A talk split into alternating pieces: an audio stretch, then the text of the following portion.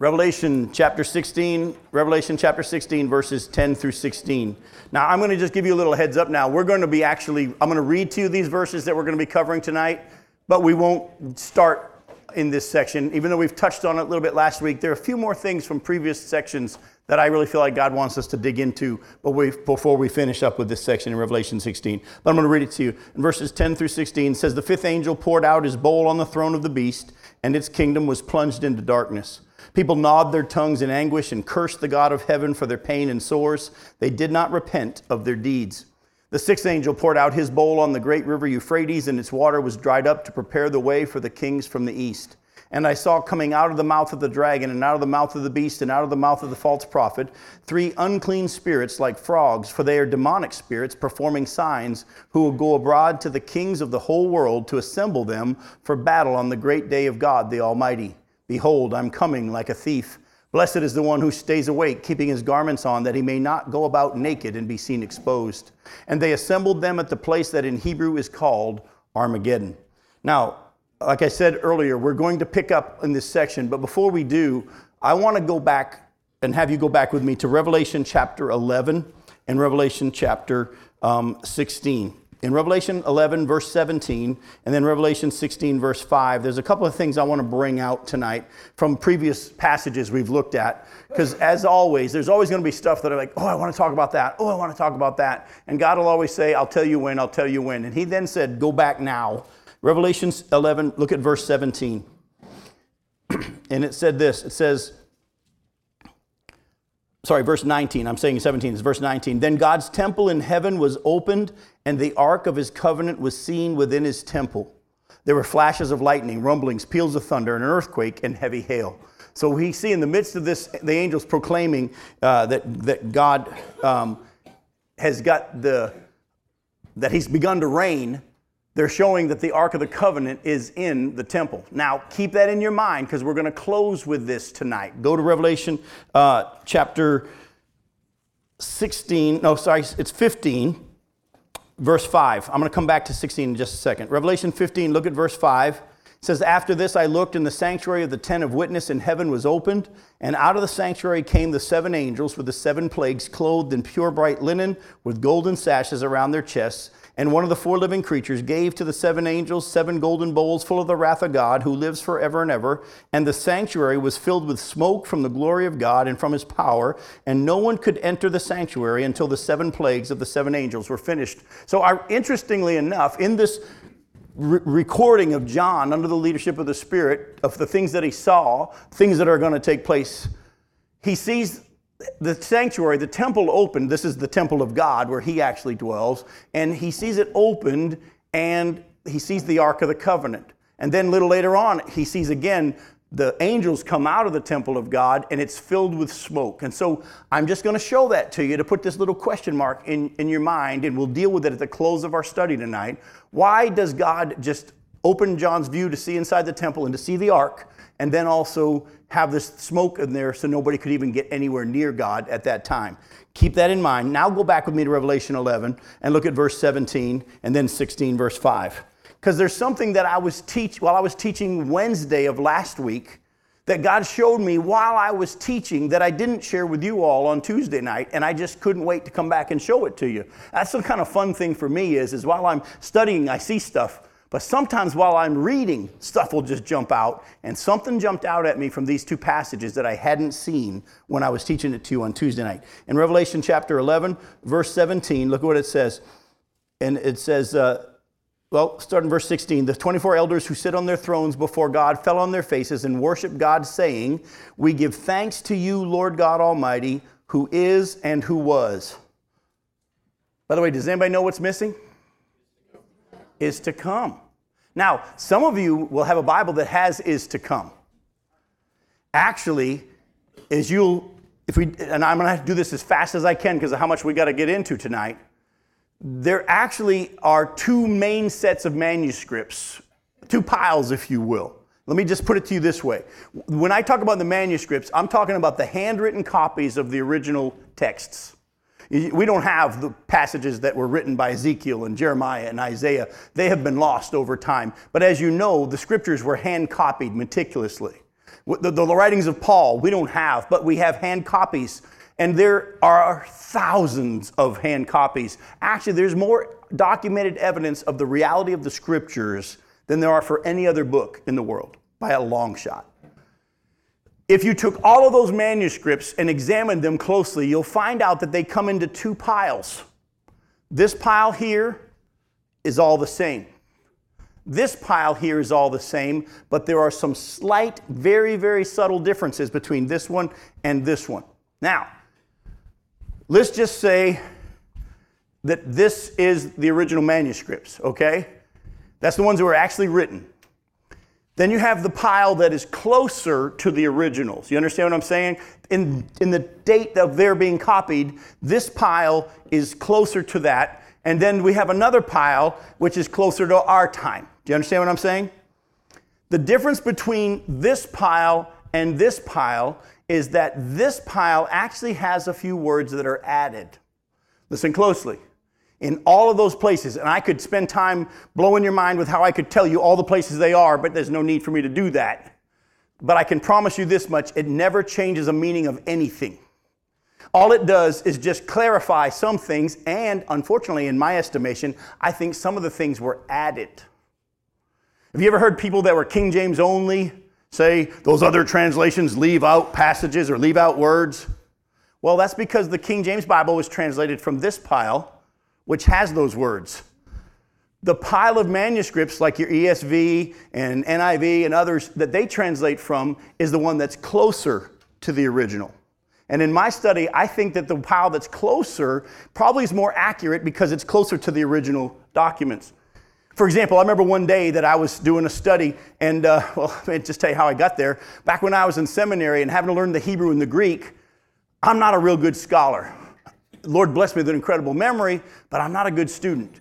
And to, to actually take the time to actually uh, study how to break down the parse the verbs and all this kind of stuff was way more work than I wanted to put into. So I found that the best way for me to learn how to get my homework done and pass my tests in the Greek and the Hebrew was I would just memorize portions of the Bible. Instead, it was easier for me to do that. And so when the uh, Hebrew test was going to be somewhere between Exodus chapter 20 and Exodus chapter 28, I would just go memorize chapter 20 through 28 in my Bible. And back then I only had the King James Version. Or if I was studying Greek and the professor said your final is going to be on Matthew chapter 2, somewhere between Matthew chapter 2 and Matthew chapter 22, I would memorize Matthew chapter 2 through Matthew twenty through 22, and because I, I, I could read a few words in the Hebrew and the Greek, but I didn't know them all. And so what I would do was memorize those passages, and then when it was time to take the test, we'd have the manuscript in front of us that was written in either Hebrew or Greek, and I would look for words that I recognized. And I'd say, Oh, I know that word. Oh, I know that word. And by figuring out what the words were here and there, I would then go, Oh, I know what passage this is. And then in, on my manuscript in pencil, I would start writing all the words from my memory, starting maybe working backwards even, and I would write the passage. And then I would just, once I had that all done, I would write the whole thing out on my test booklet and hand it in like I had translated the whole thing. but that's when I started to realize wait a minute, there are more words in my memory than there are here on the paper. For example, and sometimes in the, in the Gospels, you would say, in the actual manuscript, it would say, as Jesus walked along, where the King James would have the seashore. Do you see? It says he walked along the seashore. It didn't change the meaning, it brought a little more clarity.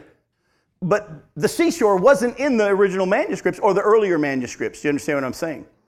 And as you look at this passage here, look closely. I think the words who is to come, that, that, that Bible translated from this pile, I think they were added because if you look at the context, look at what it says again, verse 17. We give thanks to you, Lord God Almighty, who is and who was, for you have taken your great power and have begun to reign. He's already coming. And we're going to deal with this in a lot more detail tonight. I'm going to show you that the coming of Jesus to reign does not begin when he steps foot on the earth. For example, if Thomas is sitting in my chair, all right, if that's my chair, but Thomas has now taken it over. I, and I begin to remove him from my chair. I don't begin to reign once I finally sit down in my chair. In the removing of Thomas from my chair, I begin to reign. You understand? I'm beginning to exercise my authority. And as I want you to see, we've always thought that Jesus begins to reign, and his reigning begins when he sets up his kingdom on the earth. The scripture shows us that he begins to reign in the final passage here, in the final section of the tribulation period. Look at what it says. We give thanks to you, Lord God Almighty, who is and who was, for you have taken your great power and begun to reign. Do you see it? Go with me to Revelation chapter 16. Look at verse 5. I heard the angel in charge of the waters say, Just are you, O Holy One, who is and who was. What's missing? And is to come. For you brought these judgments, for they have shed the blood of your saints and prophets, and you have given them blood to drink. It's what they deserve.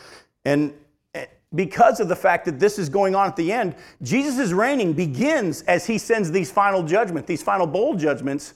Who's the one opening the seals? Jesus. Who's the one sending out the angels to blow the trumpets and the angels to pour the bowls of wrath? God is Jesus. And so his reigning begins at this point. Even though Satan is still there thinking he's got authority, what did Jesus say before he ascended? All authority in heaven and earth has been what? Given to me. He actually began to reign at the cross, folks. He defeated Satan at the cross and began to reign then. But we see in Hebrews chapter 2 that even though everything was subjected to Jesus and given, he was given all authority, we did not yet see everything subjected to him and under his power. But he's ruling and reigning now. But there will be a point where it becomes really, really evident on the earth. And at the end of the tribulation period, the angels and everybody start to sing praises to him in heaven, and they no longer call him the one who was and is and is to come because he's beginning his coming back at that time. Isn't that cool? I had never seen that until I was reading it Wednesday night. And as I read it, I'm like, wait a minute, where's the. Oh. And I started to see some stuff. Let me show you something else. Look at verse 18 of Revelation chapter 11. When is this? I don't think it matters which bowl at all. I think at this point it's tied more to the seventh trumpet. So, uh, um, Revelation chapter 11, verse 18 the nations raged but your wrath came, and the time for the dead to be judged, and for rewarding your servants, the prophets and the saints, and those who fear your name, both small and great, and for destroying the destroyers of the earth. Look at the nation's attitude here. What's their, what's their reaction? They're enraged. By the way, that's not the reaction they had earlier in the tribulation period. Go with me back to Revelation chapter 6. In Revelation chapter 6, verses 15 through 17. In Revelation chapter 6, verse 15 says, Then the kings of the earth and the great ones and the generals and the rich and the powerful and everyone slave and free hid themselves in the caves and among the rocks of the mountains, calling unto the mountains and rocks, Fall on us, hide us from the face of him who is seated on the throne and from the wrath of the Lamb. For the great day of their wrath has come, and who can stand? So, earlier in the tribulation period, when the seals are being opened and God's beginning to send some judgments on the earth to get their attention for repentance, they say to the rocks and the mountains, Hide us. Keep that in mind because that's going to be very, very important later on in our study. They called to the mountains, Hide us from the wrath of the Lamb. But now, when God brings his final judgments on the earth, their nations are angry.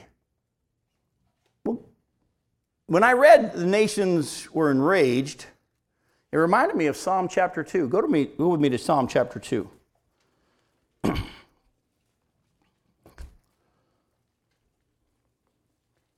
verses 1 through 12.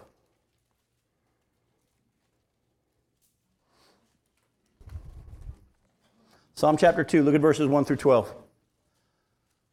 Why do the nations rage and the peoples plot in vain? The kings of the earth set themselves, and the rulers take counsel together against the Lord and against his anointed, saying, Let us burst their bonds apart and cast away their cords from us. He who sits in the heavens laughs. The Lord holds them in derision.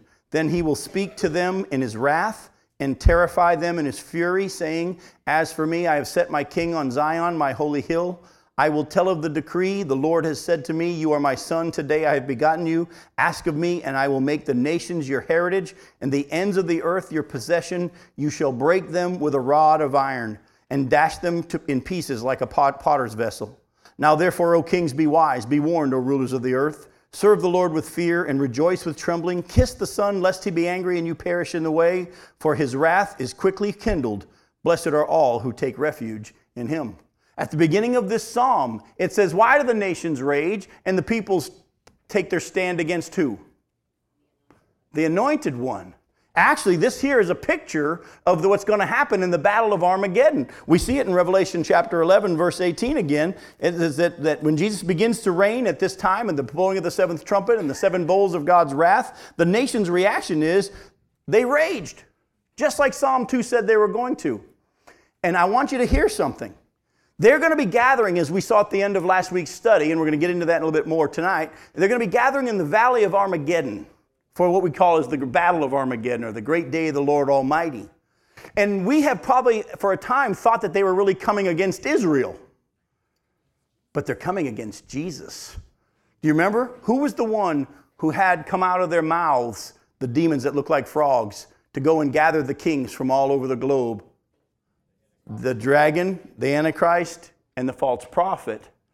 They're gathering all the nations at that time, at the end of the tribulation period, just outside of Jerusalem, not to go against Israel, but to go against Jesus. Because Satan knows he's coming back. Satan knows that he's begun to reign at this time, and Satan is getting not only his angels, but every human he can gather to come to fight against Jesus to keep him from winning when he comes back. Oh, by the way, how's he going to do? Not too good. Not too good. But I want to show you something along this line that I've recently put together. And we've already seen in our study that at the midpoint of the tribulation, when the Antichrist reveals who he really is and steps into the wing of the temple and puts an end to the sacrifice, declares himself to be God, when this happens, remember that we've already seen that Israel ran out into the desert for a place that they're going to be protected for three and a half years. I've already given you a glimpse. We'll deal with it more when we get to the return of Jesus in Revelation 19. I believe the Bible teaches without question that they're going to be hiding in Bozrah. But for years, I thought that all of Israel that, that lived was going to escape into the desert. I've come to realize there's actually still going to be Jews in Jerusalem at the time of Jesus' return because I started to put some scriptures together. I want you to see, um, go to Matthew 24 real quick, verses 15 through 22, and remind you of what Jesus told the nation of Israel. Matthew 24, verses 15 through 22. Again, what I just referenced, but I want you to see the words of Jesus. So Jesus says, So when you see the abomination of desolation spoken of by the prophet Daniel standing in the holy place, let the reader understand. Then let those who are in Judea flee to the mountains. Let the one who is on the housetop not go down to take what is in his house. And let the one who is in the field not turn back to take his cloak. And alas, for women who are pregnant and for those who are nursing infants in those days, pray that your flight may not be in winter or on a Sabbath. For then there will be a great tribulation, such as not been from the beginning of the world until now, no, and never will be. And if those days had not been cut short, no human being would be saved. But for the sake of the elect, those days will be cut short.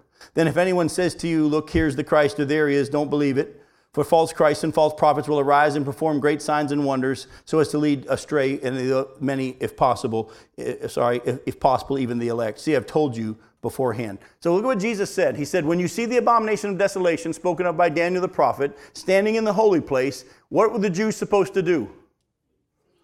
Get out of Jerusalem. Get out of Judea. Run. And we already saw in Revelation that the, the woman gave birth to the male child who's going to rule the nations with a rod of iron. And that woman, which is Israel, ran off as Satan went after. He tried to kill the child, but he couldn't because it went up, to, carried up to heaven. Then he went after the woman, which is Israel, and she was protected out in the wilderness. And for years, I thought that Israel would all be hiding there, the ones that make it. I knew that there were going to be some Jews that were killed in Jerusalem because of some prophecy I'm going to show you. But I've come to realize just recently that actually there's still going to be Jews in Jerusalem when Jesus comes back. There'll be some that are hiding in Bozrah, but there'll be a remnant that lives and they're going to be in Jerusalem. Let me show you what I mean. Go to uh, um, Zechariah chapter 14. You're in Matthew, just back up a couple of books. Go to Zechariah chapter 14 and look at verses 1 through 3.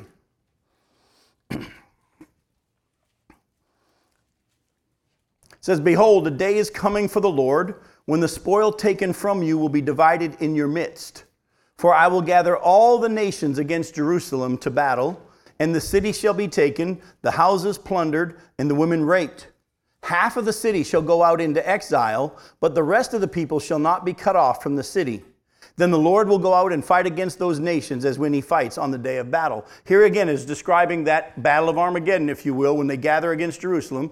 All the nations are going to come to attack Israel. We saw from Psalm 2 that they're really not going after the Jews as much as they're going after Jesus himself. They're taking their stand against Jesus for his return.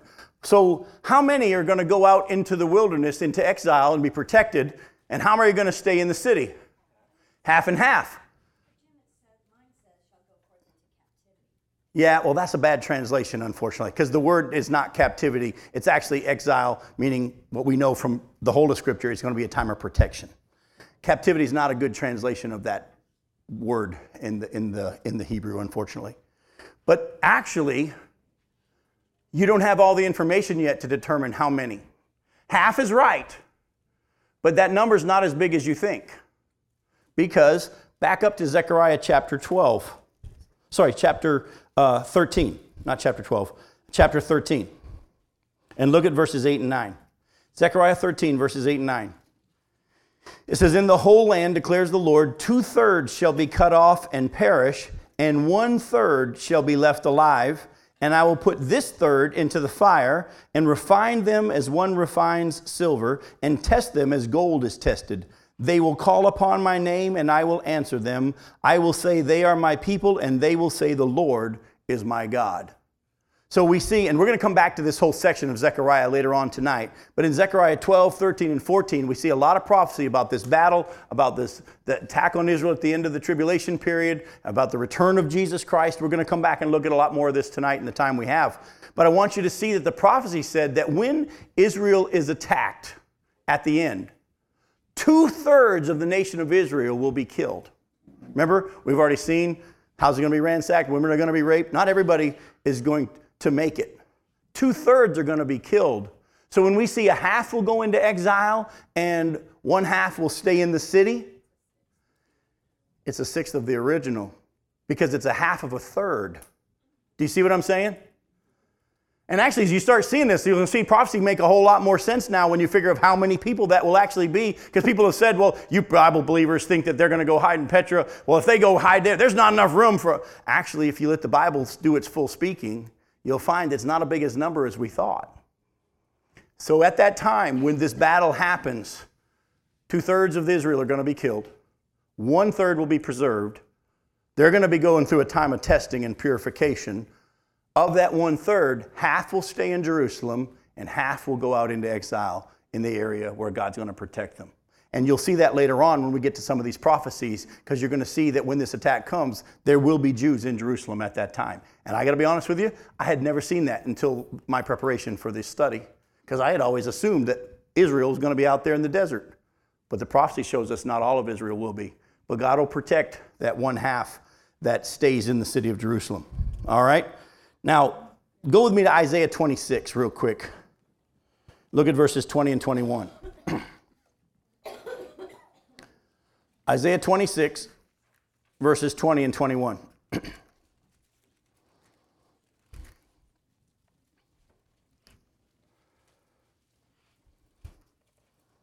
God says to the nation of Israel, Come, my people Enter your chambers and shut your doors behind you. Hide yourselves for a little while until the fury has passed by. For behold, the Lord is coming out from his place to punish the inhabitants of the earth for their iniquity, and the earth will disclose the blood shed on it and will no more cover its slain. What did he tell the nation of Israel to do? Go hide for a little while until the fury passes. When you put all of the prophecy together, you'll see this is the group that's going to be out in the area of, of Edom being protected. We're going to get into that in a lot more detail when we get to Revelation 19 and the return of Jesus and all the things that go on with it. So go with me now back to Revelation chapter 16 and look again with me at some of the things that we need to see from chapter 16, verses 10 through 16. Now, the fifth bowl, you see in verse 10, the fifth angel poured out his bowl on the throne of the beast, and its kingdom was plunged into darkness People gnawed their tongues in anguish and cursed the God of heaven for their pain and sores, and they didn't repent of their deeds.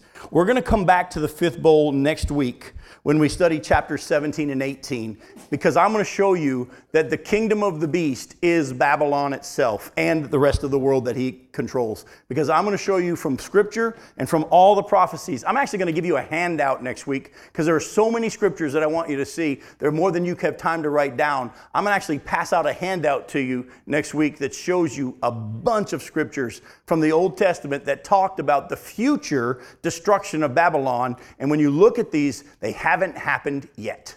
And, they, and, it, and, the Bible says that Babylon will be destroyed. So when we get to chapter 17 and chapter 18 and it talks about the destruction of Babylon, folks, let me just tell you, it is Babylon. The headquarters for the Antichrist after the church is gone, when the Antichrist sets up his one world kingdom, his headquarters will be in Babylon. It shouldn't surprise us, should it? But that's where it's going to be. And so when we see the fifth bowl here poured out on the kingdom of the beast and it went into darkness, it's not only Babylon, it's also his whole area that he's in control over. And if you're still struggling with me, let me give you a little glimpse here. We already read it, but um, well, we'll read it in just a second. Go look at um, verse 19 of chapter 16. We're going to get to there in a little bit tonight. The great city was split into three parts. This is Jerusalem, and we'll get to that tonight and the cities of the nations fell, and God remembered who? Babylon the Great, to make her drain the cup of the wine of the fury of his wrath. In this final bowl being poured out, not only the fifth bowl is God going to pour a bowl onto Babylon and his king and the Antichrist kingdom to pour them in the darkness, but also at the seventh bowl, when all this earthquake happens, which we're going to talk about tonight, God gives it extra special to Babylon. All right? Now, we will deal with Babylon next week. So come back next week, and we're going to spend our whole time dealing with the destruction of Babylon, which is future. but now look at how the dragon, the Antichrist, and the false prophet have unclean spirits come out of their mouths to gather the kings of the whole world to come to the valley of Armageddon for, to gather for battle. But I want you to see that even though it's demons speaking through them, do not miss that even though Satan thinks he is doing this, it's Jesus who's actually in power, and it is he who has begun to reign. Remember? We, read this, and it sure looks like Satan and the Antichrist and the false prophet are the ones who are having the demons come out of them as they somehow, through their speech, convinced all the nations and the kings to gather for battle against Jerusalem. I want you to see something the Bible said all along. We've already just seen it. He's already begun to reign, right? So, who's actually gathering this, these nations to battle? Jesus is. Jesus says God uses wicked people for his purposes, and then he punishes those wicked people for the wicked things they do. But it's Jesus who's gathering them. Satan thinks he is, the Antichrist think they are, the false prophet thinks they're gathering them. I want to show you from Scripture, it is Jesus who is actually doing this. Who's opening the seventh seal? Jesus. Who, is, uh, who has the seven bowls of God's wrath carried out of his own temple? God, Jesus. And God uses Satan to accomplish his purposes. So look at Joel chapter 3 with me. Go with Joel 3, verses 1 and 2.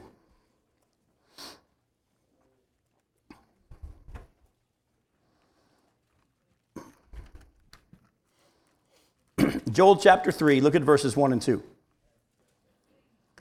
says, For behold, in those days and at that time when I restore the fortunes of Judah and Jerusalem, who's going to gather all the nations? God says, I will gather all the nations and bring them down to the valley of Jehoshaphat, and I will enter into judgment with them there on behalf of my people and my heritage Israel, because they have scattered them among the nations and have divided up my land. By the way, the valley of Jehoshaphat, just another term for the valley of Armageddon. All right? So, who's gathering them? God is. Let me show you another place. Go to Joel chapter 3 and look at verses 9 through 16. Proclaim this among the nations. Consecrate for war. Stir up the mighty men. Let all of them men of war draw near. Let them come up. Beat your plowshares into swords and your pruning hooks into spears. Let the weak say, I am a warrior. Hasten and come, all you surrounding nations, and gather yourselves there. Bring down your warriors, O Lord. Let the nations stir themselves up and come up to the valley of Jehoshaphat. For there I will sit to judge all the surrounding nations. Put in the sickle, for the harvest is ripe. Go in, tread, for the winepress is full. The vats overflow, for their evil is great. multitudes, multitudes in the valley of decision. For the day of the Lord is near in the valley of decision. The sun and the moon are darkened, and the stars withdraw their shining. The Lord roars from Zion and utters his voice from Jerusalem, and the heavens and the earth quake. But the Lord is a refuge to his people, a stronghold to the people of Israel. Anybody have any idea what battle this is that they're calling everybody to? This is the battle of Armageddon at the end, because that's when the sun and the moon go dark. See, in prior times, the sun became black and was darkened, and the moon turned red. But that, for the moon to be seen, the sun still has to exist. And we saw some stars falling from the sky during parts of the tribulation, but not all of them. At this point, everything's going to go dark, and you're going to see the bowls poured out on the, the, the kingdom of the Antichrist, and it goes dark. You're going to see, here we see an earthquake. Wait till you see the description of the earthquake in a, in a few verses later. But just keep in mind, it's God gathering all the nations to battle, and we know that they're enraged and trying to come against Jesus. Go to Zechariah 14. I just read it to you, but I want to read it to you again now in this context. Zechariah chapter 14, verses 1 through 3. Behold, the day is coming for the Lord when the spoil taken from you will be divided in your midst. For who's going to gather the nations to Jerusalem to battle? God is. And the city shall be taken, and so on. We just read that. And then at the end of that section, he says, The Lord will go out and fight against those nations as when he fights on the day of battle. Go to Zechariah chapter 12 and look at verses 1, 2, and 3. The oracle of the Lord concerning Israel. Thus declares the Lord, who stretched out the heavens and founded the earth and formed the spirit of man within him. Behold, I'm about to make Jerusalem a cup of staggering to all the surrounding peoples. The siege of Jerusalem will also be against Judah. And on that day I will make Jerusalem a heavy stone for all the peoples. All who lift it will surely hurt themselves, and all the nations of the earth will gather against it. Again, here we see God says, I'm doing this, I'm doing this, I'm doing this. Yes, these demons came out of the mouth of the dragon, which is Satan and the Antichrist and the false prophet, to gather the, the kings to war. They're the ones who do it, but it's actually God who's orchestrating all of this because he's begun to reign. Zach, go ahead. I'll be honest with you, I, I, I, looked into it, and, we, and the only thing I can find is people's speculation as to what the significance of the frogs are. And so I'm just going to stay away from it because if the scripture doesn't tell us, we don't know. Um, that's about all I can tell you. Good question. I asked that question myself, dug into it, and everything I found was speculation. But good question.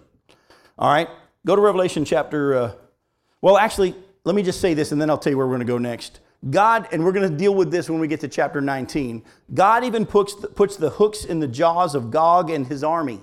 If you read Ezekiel 38 and 39, you're going to see that God says, I'm going to put my hooks in the jaws of Gog and of the people with him.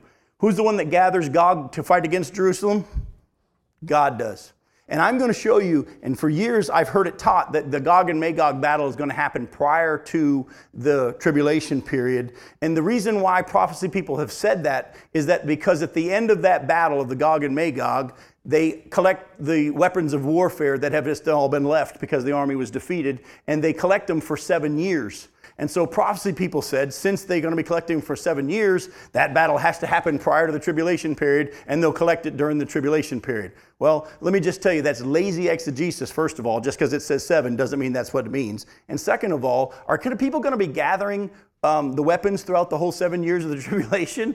Uh, no, they're going to be under judgment themselves from God during that time. And I'm going to take the time when we get to Revelation 19, I'm going to show you, as we dig into in detail Ezekiel 38 and 39, I'm going to show you that the Gog and Magog battle begins somewhere around the midpoint of the tribulation period, culminating at the end of the tribulation period. And I'm going to show you that the the bird feast that's listed in Ezekiel 38 and 39 parallels the bird feast in Revelation 19 when Jesus comes and defeats all his enemies there in the battle of, uh, of Armageddon. They're word for word the same. And on top of that, Ezekiel 38 and 39 says that from the end of the battle of Gog and Magog, the nation of Israel worships the Lord God forevermore. If the battle of Gog and Magog is prior to the tribulation period, that's not true because they're going to sign a peace treaty with the false prophet, I mean, with the Antichrist, aren't they? So I'm going to show you. For years, I thought it was prior, but as I've dug into it and dug into it, I can't wait to show you Ezekiel 38 and 39 and the Battle of Armageddon tie together. They're all coming together, and we will get to that in Revelation 19, so we won't get into that tonight. Go back to Revelation chapter 16. I want you to see verses 17 through 21. Revelation 16, verses 17 through 21. it says, The seventh angel poured out his bowl into the air, and a loud voice came out of the temple from the throne, saying, It is done. And there were flashes of lightning, rumblings, peals of thunder, and a great earthquake, such as there had never been since man was on the earth. So great was the earthquake, the great city was split into three parts. This is Jerusalem, was split into three parts, and the cities of the nations fell. And God remembered Babylon the Great to make her drain the cup of the wine of the fury of his wrath. And every island fled away, and no mountains were to be found. And great hailstones, about 100 pounds each, fell from heaven on people, and they cursed God for the plague of the hail because the plague was so severe. And this last bowl, this is it. This is the end of God's pouring out of his wrath, and he's going to come back at the end of this. He's beginning to reign and pouring this out, but the Bible says that when this happens, the bowl's just simply poured into the air, and an earthquake happens on the earth that is so great. Listen closely, the scripture doesn't lie. All the nations fall, the islands disappear, and every mountain on the globe is leveled. That's going to be an earthquake, folks. By the way, what did the people say earlier in Revelation chapter 6 when God began to send some of his wrath to get their attention? They said, Mountains, hide us from him. God says, Try it now. There's no mountains, they're gone. Now look closely though. The great city, Jerusalem, at this earthquake is not destroyed. I'm going to show you from prophecy that actually, when this earthquake happens, Jerusalem is improved. When the whole rest of the globe is destroyed because of this earthquake, Jerusalem is actually improved, setting the stage for the millennial kingdom and Jesus to come back. It says the great city was split into how many parts? Three parts. And as I'm going to show you from prophecy, you got, you got the city, the, the uh, city of Jerusalem. It's got a northern side, middle, if you will, and the southern side. The middle, where the, where the temple area is, is going to raise up it's actually going to be raised up above every other area. Right now, it's actually not the highest point. And it's going to be raised up, and the part north of it is going to become flat. The part south of it is going to become flat. It's going to be an amazing thing. Go with me, to, and I'll show you what I mean. Go with me to uh, um, Zechariah 14 again, but look at verses, uh, verses 4 and following. Zechariah chapter 14. We already read verses 1, 2, and 3 earlier tonight, a couple of times. But I want you to see verses 14 uh, sorry, verses 4 through 11. Zechariah 14, verses 4 through 11. On that day, his feet shall stand on the Mount of Olives that lies before Jerusalem on the east, and the Mount of Olives shall be split in two from the east to west by a very wide valley, so that one half of the mountain shall move northward and the other half move southward. Do you see what I'm saying? You got the, uh, the, the Bible says it's going to be divided. The northern part of Israel is going to go north, the southern part is going to go south, and the center part's going to raise up, as you're going to see. All right? And I'll keep reading here. Uh, in verse 5 and you shall flee to the valley of my mountains for the valley of the mountains shall reach to azal and you shall flee as you fled from the earthquake in the days of uzziah the king of judah then the lord my god will come and all the holy ones with him on that day there shall be no light cold or frost there shall, be a, there shall be a unique day which is known to the Lord, neither day nor night, but at evening time there shall be light. On that day, living waters shall flow out from Jerusalem, half of them to the eastern sea, which is the Dead Sea, and half of them to the western sea, which is the Mediterranean Sea. It shall continue in summer as in winter. By the way, that's a big deal because over in that area, they would have times that the rivers would dry up a little bit because of the rainy season, the non rainy seasons. The Bible says when that happens, they're not going to have such a thing, and the rivers are going to continue to flow all year round. And because of that, we don't have time to get into those prophecies. The area of Israel is going to start to blossom and bud like you wouldn't believe because it's going to have water all year round.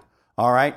And then it goes on here. On that day, living water shall flow from Jerusalem half to the eastern sea and half to the western sea. It shall continue in summer as in winter. And the Lord will be king over all the earth. On that day, the Lord will be one, and his name one. The whole land shall be turned into a plain from Geba to Rimmon, that's north to south south of Jerusalem. But Jerusalem shall remain aloft on its site from the gate of Benjamin to the place of the former gate to the corner gate, and from the tower of Hananel to the king's wine presses. And it shall be inhabited, for there shall never again be a decree of utter destruction. Jerusalem shall dwell in security.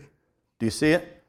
Now, we'll deal more with the plague that he's going to strike the nations. And if you want to keep reading, you can, but it's just it, that we'll deal with that when we get to chapter 19. Go to Psalm 48. Go to Psalm 48. I want you to begin to get excited about the fact that what we're looking at in Revelation has been in the Bible all along. Over and over and over have the prophecies been talking about this, but it isn't until we start putting it all together that maybe we start to say, you know what, I think this is really going to happen. In Isaiah 48, look at verses 1 through 8. Psalm, did I say Isaiah? Yeah, sorry. Isaiah 48 is one of my favorite passages where God says, For my sake, I'm going to do this. But uh, uh, Psalm 48 is one I want you to look at. Psalm 48, a song of Psalms and the songs of Korah. Great is the Lord and greatly to be praised the city of our God, his holy mountain. Beautiful in elevation is the joy of all the earth. Did you catch that? They're singing about Jerusalem and how it's going to be raised up. Beautiful in elevation is the joy of all the earth. Mount Zion in the far north, the city of the great king. Within her citadels, God has made himself known as a fortress. For behold, the kings assembled, they came on together. As soon as they saw it, they were astounded. They were in panic, they took to flight. Trembling took hold of them in their anguish as a woman in labor. By the east wind you shattered the ships of Tarshish. And as we have heard, so we have seen in the city of the Lord of hosts is this, in the city of our God, which God will establish forever. Here it talks about that battle. The kings all gathered. They were then in anguish, and Jerusalem is elevated. Go to Psalm 125. Look at verses 1 and 2. Psalm 125, verses 1 and 2. It's a song of ascents. Those who trust in the Lord are like Mount Zion, which cannot be moved, but abides forever. As the mountains surround Jerusalem, so the Lord surrounds his people from this time forth and forevermore. Do you see it? What's he doing about the mountains all over the whole globe? Gone. But in Jerusalem, he's going to be protecting it during this earthquake. It's going to be an amazing thing. Go to Micah chapter 4. Micah chapter 4, verses 1 through 7.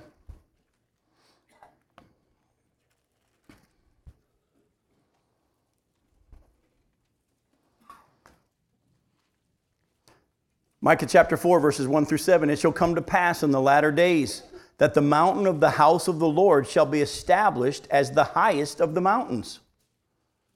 Do you see it?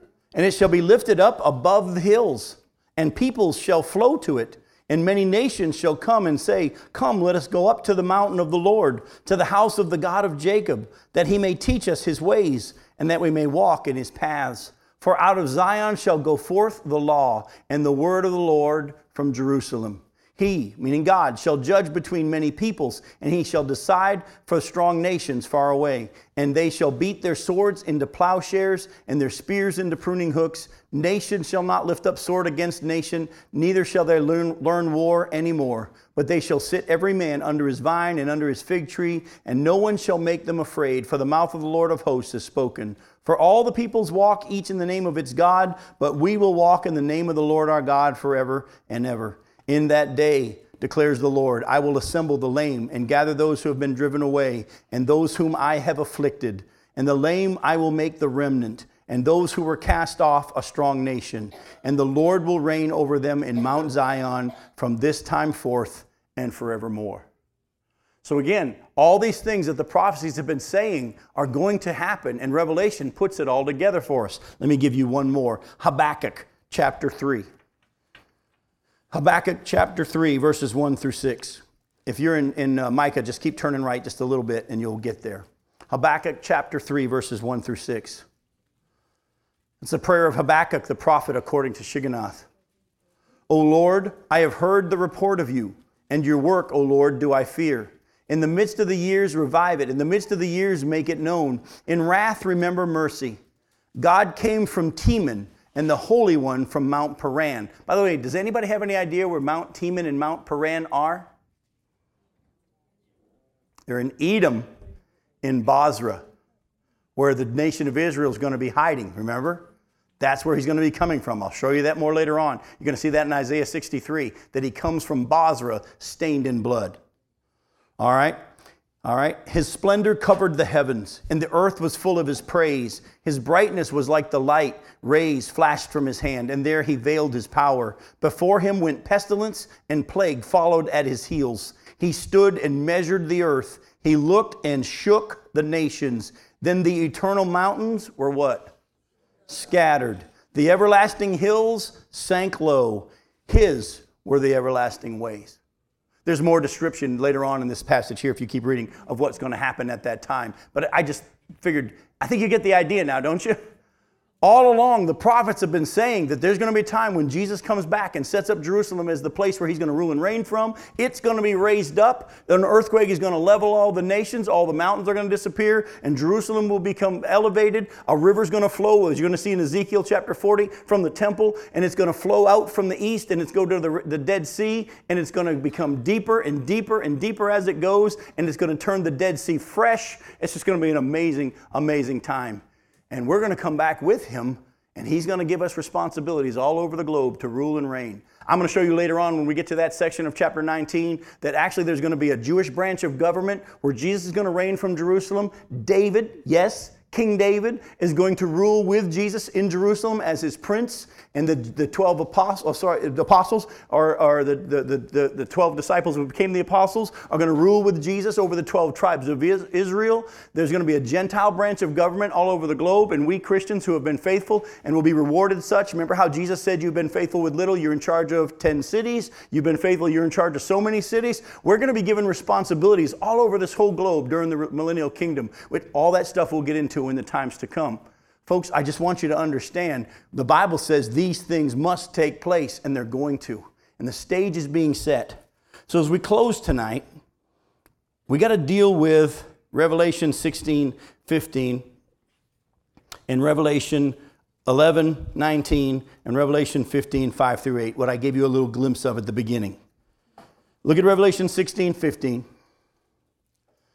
says, Behold, I'm coming like a thief. Blessed is the one who stays awake, keeping his garments on, that he may not go about naked and be seen exposed. I don't know if anybody of you caught that. Didn't that kind of just seem out of place? In the midst of all this, he's describing the bowls of wrath being poured out. And this bowl happened, and this bowl happened, and this bowl happened. Oh, and behold, I'm coming like a thief. Again, if you know your Bible, you would say, that makes sense. But if not, you might miss what's going on here. Can't wait to show you it. But don't also forget Revelation 11, verse 19. Then God's temple in heaven was opened, and the ark of his covenant was seen within the temple. And then there were flashes of lightning, rumbling, peals of thunder, and earthquake, and heavy hail. So, why did God show them the ark of the covenant in the midst of this as he's beginning to reign? Revelation chapter 15, verses 5 through 8 again. After this, I looked in the sanctuary, the tent of the witness in heaven was opened. And out of the sanctuary came the seven angels, the seven plagues, clothed in pure bright linen, with golden sashes around their chests. And one of the four living creatures gave to the seven angels seven golden bowls full of the wrath of God, who lives forever and ever. And the sanctuary was filled with smoke from the glory of God and from his power, and no one could enter the sanctuary until the seven plagues of the seven angels were finished.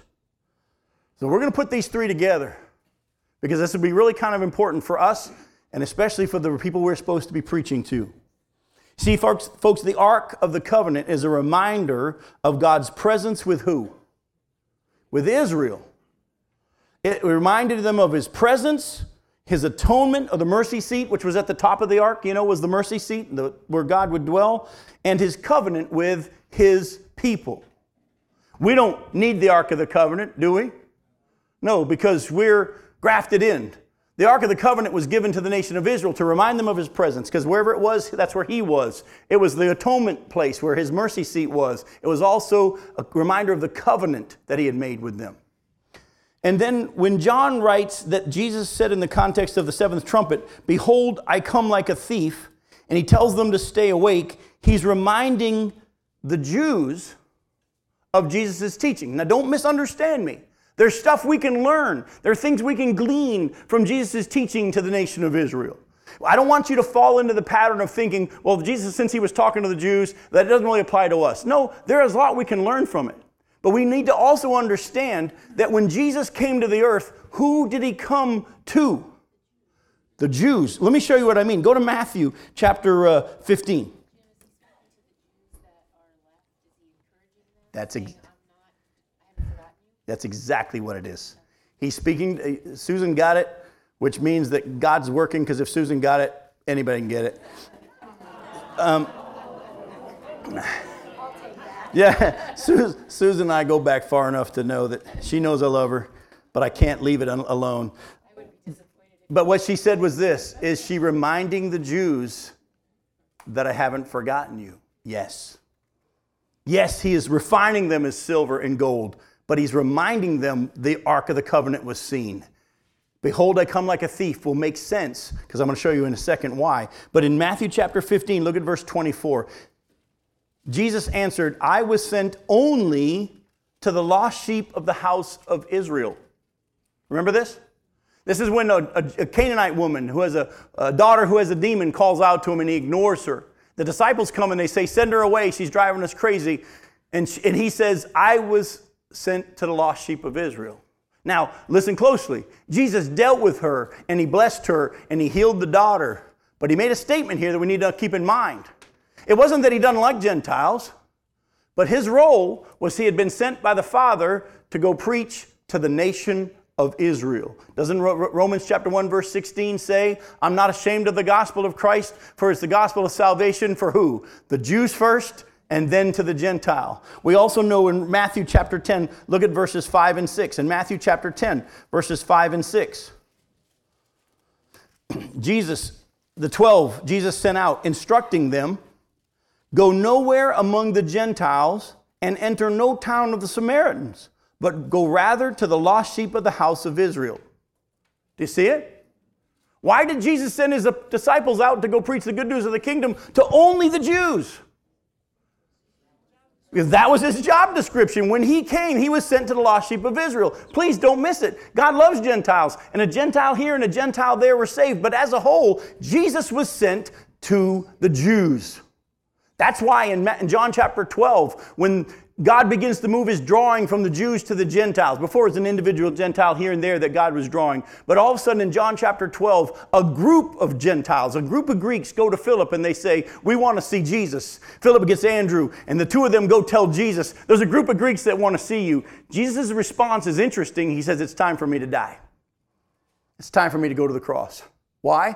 Because he knew that he had been sent to the Jews. There would be a point where they rejected him, and God would begin to draw the Gentiles and put Israel on hold. Remember, a hardening has occurred in, on Israel in part until the full number of the Gentiles has come in. And so he says it's time for me to die because he recognized his father was starting to draw the Gentiles now. So, with this in mind, I want you to remember that when Jesus was teaching in Matthew 24 when he was asked, What will be the sign of your coming in the end of the age? Who is he talking to? The ones he was sent to. He was teaching the Jews. Go with me to Matthew 24 now and listen to what Jesus says in verses 36 through 44. Matthew 24, verses 36 through 44. Again, dealing with his return but concerning that day and hour, no one knows, not even the angels of heaven, nor the Son, but the Father only. For as were the days of Noah, so will the coming of the Son of Man be. For as in those days before the flood, they were eating and drinking and marrying and giving in marriage until the day when Noah entered the ark, and they were unaware till the flood came and swept them all away. So will be the coming of the Son of Man. Two men will be in the field, one will be taken and one left. Two women will be grinding at the mill, one will be taken and one left. All right, stop for a second. For years, we've had people teach us that that's the rapture, right? As it was in the days of Noah, who was taken? Who was left? The ones taken were the ones taken in judgment, the ones left were the righteous. Actually, at the second coming of Jesus, and you're going to see this, I'm going to lay it all out for you from the scriptures, we're going to see that there's going to be two harvests. At the return of Christ in Revelation 19, we're going to see us go back and see this described in other places in Revelation as well. There's going to be a gathering of the wicked, they're going to be taken to judgment. There's going to be a gathering of the righteous, gather his elect from the four globes, corners of the globe, they're going to be brought to Jerusalem, and there he's going to have his judging of the sheep and the goats. The ones who are righteous are going to stay to populate the millennial kingdom. The unrighteous will be sent off to hell. They're the goats. Folks, when Jesus talks about his return here, he's talking about his second coming. And as it was in the day of Noah, when the flood came, The ones taken were the ones taken in judgment. The ones left were the ones left because of their righteousness. Listen closely. And also in the Greek here, it is a taken for judgment. But keep reading. Look at verse 42. Therefore, does sound familiar? Stay awake for you do not know on what day your Lord is coming. People will say, wait a minute, Jim, by the end of the tribulation, don't you think they'll be able to do the math and all this stuff? You're trying to interpret what their response will be because you have insight. You got the Spirit of God within you, teaching you. You understand the scriptures, they're spiritually discerned. Remember, at this time on the globe, a strong delusion will have been sent so that people believe a lie. How in the world will all the nations think they're going to gather to fight against Jesus? They think they're going to win. Actually, at this time, people will be unaware of what's really going on. We know the scriptures. They don't. Not even the Jews, most of them know the scriptures. He says, Stay awake, for you don't know what day your Lord is coming, but know this that if the master of the house had known in what part of the night the thief was coming, he would have stayed awake and would not have let his house be broken into. Therefore, you also must be ready, for the Son of Man is coming at an hour you do not expect. Jesus wasn't talking to the church, he was talking to who? The Jews. And what did he say to the Jews? Stay awake. The thief comes in the middle of the night, and be ready.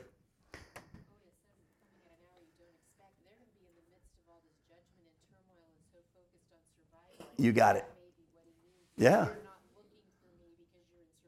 You got it. And what does he say here? Behold, I'm coming like a thief. Blessed is the one who stays awake, keeping his garments on that he may not go about naked and be seen exposed. Folks, Jesus is reminding the Jews at this point I already told you about this. Get ready. I'm coming. I'm coming. Paul had to remind the Thessalonian church that the thief in the night was something people in the night needed to fear. Let me wrap up in the time we have left here. I know what time it is. We got two more minutes. In 1 Thessalonians, I want you to see what Paul writes in 1 Thessalonians chapter 5. 1 Thessalonians chapter 5, verses 1 through 11. Because people had been saying to the Thessalonians that the day of the Lord had already come. But that's not true. 1 Thessalonians chapter 5, look at verses 1 through 11 says, Now concerning the times and the seasons, brothers, you have no need for have anything written to you, for you yourselves are fully aware that the day of the Lord will come like a thief in the night. Sound familiar? While people are saying there is peace and security, then sudden destruction will come upon who? Them, as labor pains come upon a pregnant woman, and they will not escape. But you, there's a difference between the theys and the them and us's. But you are not in darkness, brothers, for that day to surprise you like a thief. For you're all children of the light and children of the day. We're not of the night or of the darkness. So let us not sleep as others do, but let us keep awake and be sober. For those who sleep, sleep at night, and those who get drunk, get drunk at night. But since we belong to the day, let us be sober, having put on the breastplate of faith and love and helmet of hope of salvation. For God has not destined us for wrath but to obtain salvation through our Lord Jesus Christ, who died for us so that whether we're awake or asleep, we might live with him. Therefore, encourage one another and build one another up just as you are doing. Back up to 1 Thessalonians chapter 1, look at verses 9 and 10. 1 Thessalonians 1, verses 9 and 10 For they themselves report concerning us the kind of reception we had among you, and how you turned to God from idols to serve the true and living God, and to wait for his Son from heaven, whom he raised from the dead, Jesus who delivers us from the wrath to come. The message to the church, by the way, Paul was the apostle or the ambassador to the Gentiles. Paul's teaching about the end times is to the church. Jesus' teaching about the end times was to Israel. And so the behold, I come like a thief in the night wasn't written to the church. That's why Paul said, I don't even have to write to you guys about times and seasons or anything like that. That's for those people that are in the dark, those of the night. He's going to come like a thief in the night. That's why they're to be watching and be ready. You don't have to worry about that because he's already said that we won't be going through the wrath that is to come. Let me give you one last illustration of that.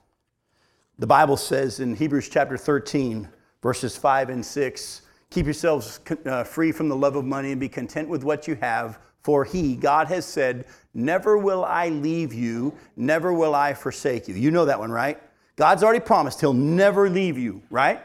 Well, Second Thessalonians chapter 2 says that the man of lawlessness, the Antichrist, won't be revealed until who's taken out of the way? The restrainer. Let me tell you, who's the restrainer? It's the Holy Spirit. And his action, listen, he's not going to be totally removed from the earth because if he was totally removed from the earth, that's not possible. He's God, he's everywhere. But his action of, through the church was the salt and the light. Listen closely. If God's going to remove he who restrains, and he said that he'll never leave us nor forsake us, but he's going to remove him, who has to go with him? Yes, we have to go with him. That's an awesome promise, folks. The problem is, most of us grew up in churches that just mixed up the teaching of Jesus between the Jews and the, and the church. And most of the stuff that Jesus said in Matthew 24, people tried to read the church into it, tried to read the rapture into all those things. I say to you tonight, let the scriptures speak for themselves. The church will be gone. All this stuff that's going to happen from chapter 4 on is going to be happening to the nation of Israel and the surrounding nations. It's a time of purification, it's a time of God's judgment and his wrath. We've been spared the wrath to come. We're going to go with him when he takes the restrainer away. The man of lawlessness is going to be revealed, and the thief in the night is going to come to those who are in the night, where of the day. So we don't have to worry about it. Is it getting close? Sure is. And when this stuff begins on the earth, that's why the scripture says, Behold, I come quickly. Once it begins, it's going to be happening fast. Come back next week and we'll break down Babylon. Can't wait to show it to you. See you then.